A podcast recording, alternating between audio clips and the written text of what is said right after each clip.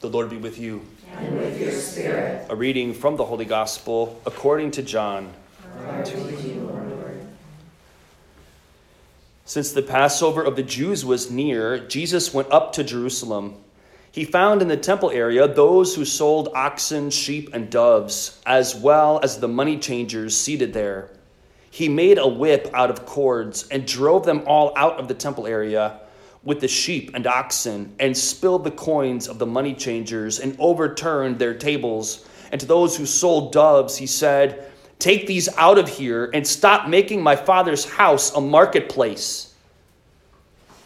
His disciples recalled the words of Scripture Zeal for your house will consume me. At this, the Jews answered and said to him, What sign can you show us for doing this? Jesus answered and said to them, Destroy this temple, and in three days I will raise it up. The Jews said, This temple has been under construction for 46 years, and you will raise it up in three days? But he was speaking about the temple of his body. Therefore, when he was raised from the dead, his disciples remembered that he had said this, and they came to believe the scripture and the word Jesus had spoken. The gospel of the Lord. Praise, Praise to you, Lord Jesus Christ. Christ.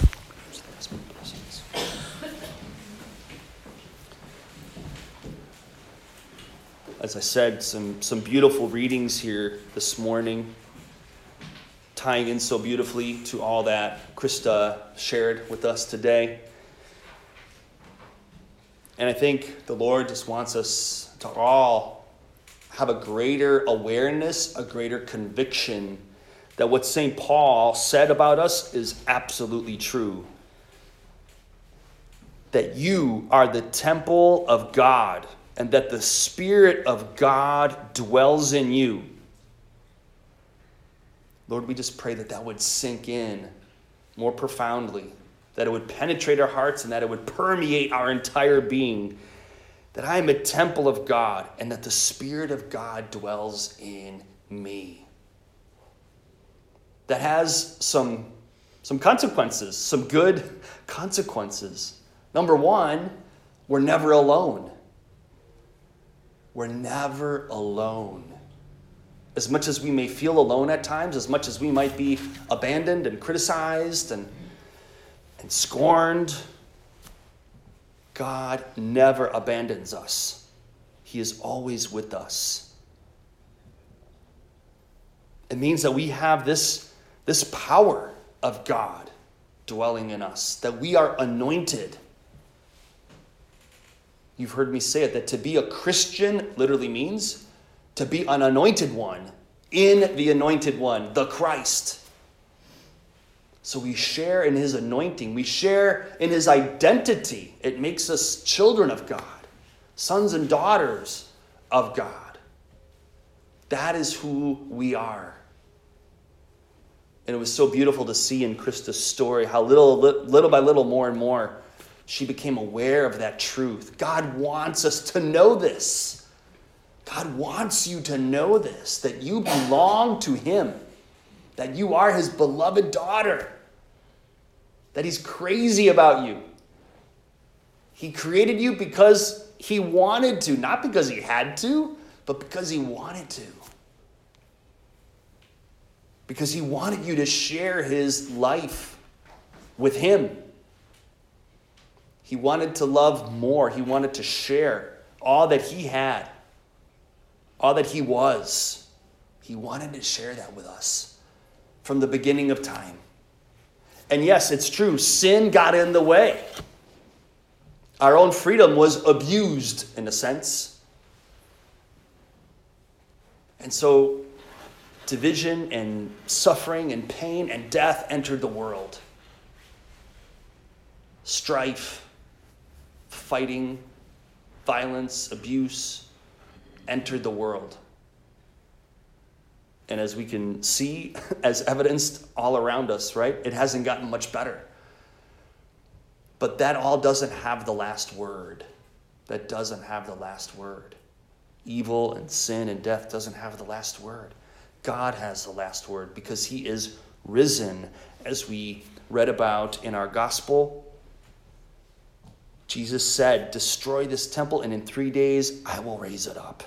And he was speaking about the temple of his body. His disciples remembered that he had said this, and they came to believe the scripture and the word Jesus had spoken. They believed. How is it that they believed? They responded in faith to what they had heard and to what had been revealed. You know, I'm on this kick, right? this kick of the importance of faith in response to what God reveals to us. And He just revealed a whole lot to us here this morning. He revealed a lot of very good things, beautiful things, true things. What will be your response to all that you heard today? Will God, please help me to believe it. I might have a hard time believing it, but God, help me to believe it more and more. Help me to press into it more and more. Keep showing me, Lord. Keep showing me. I love that dream that Krista had, how she got to fly around with Jesus. And she really didn't even know him. But people were praying for her. She was beginning to open up her heart to truth, goodness, and beauty. And that's, that's who Jesus is in the flesh, right? He is goodness and truth and beauty incarnate. Because God is all of those things and more.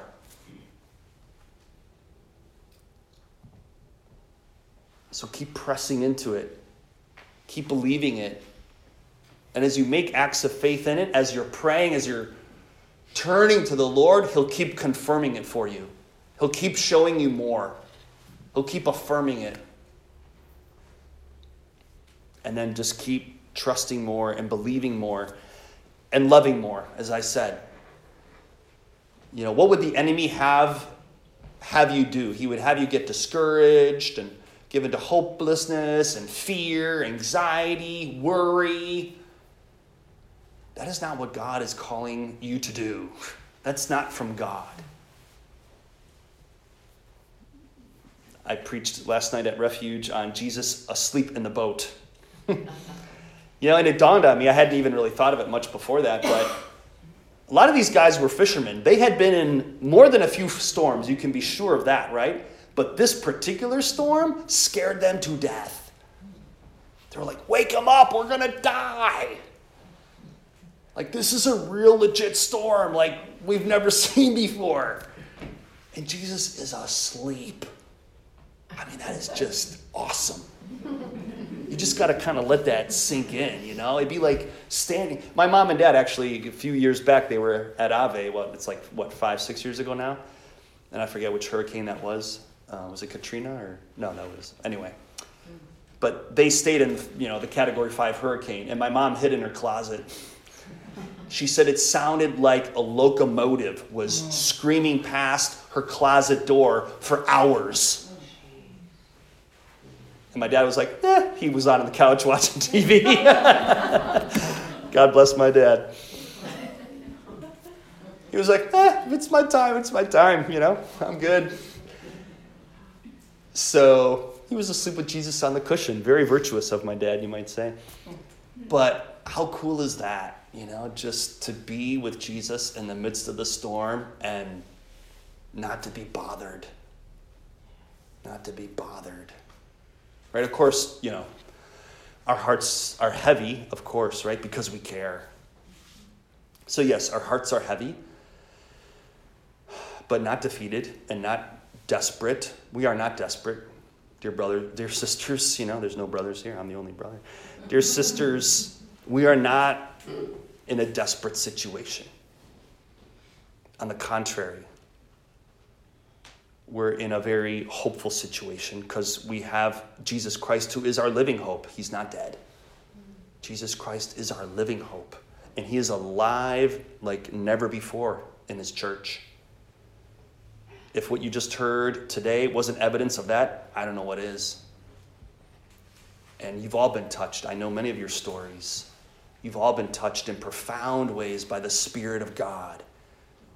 And God is just pouring out, like that first reading, huh? How about it? Just the, the river right? The river of life flowing through heaven, and that river of life just flows down to earth. Whenever we call and ask for more, the river runs over because there's no limit to God's love, there's no end to it. And so, as we continue with this Mass, let's just keep asking for more. We pray that angels and saints will, will just pour out that living water upon us and that, that, that precious blood, that heart of Christ that beats still for his church. What a beauty, the Eucharist, right? As I like to say, yeah, he's at the right hand of the Father in glory, but at the same time, he's here in our midst, his heart beating, his heart broken, sure, but his heart full of love, overflowing with mercy. He's here with us, walking with us through time. So he's out of time and in time all at the same time.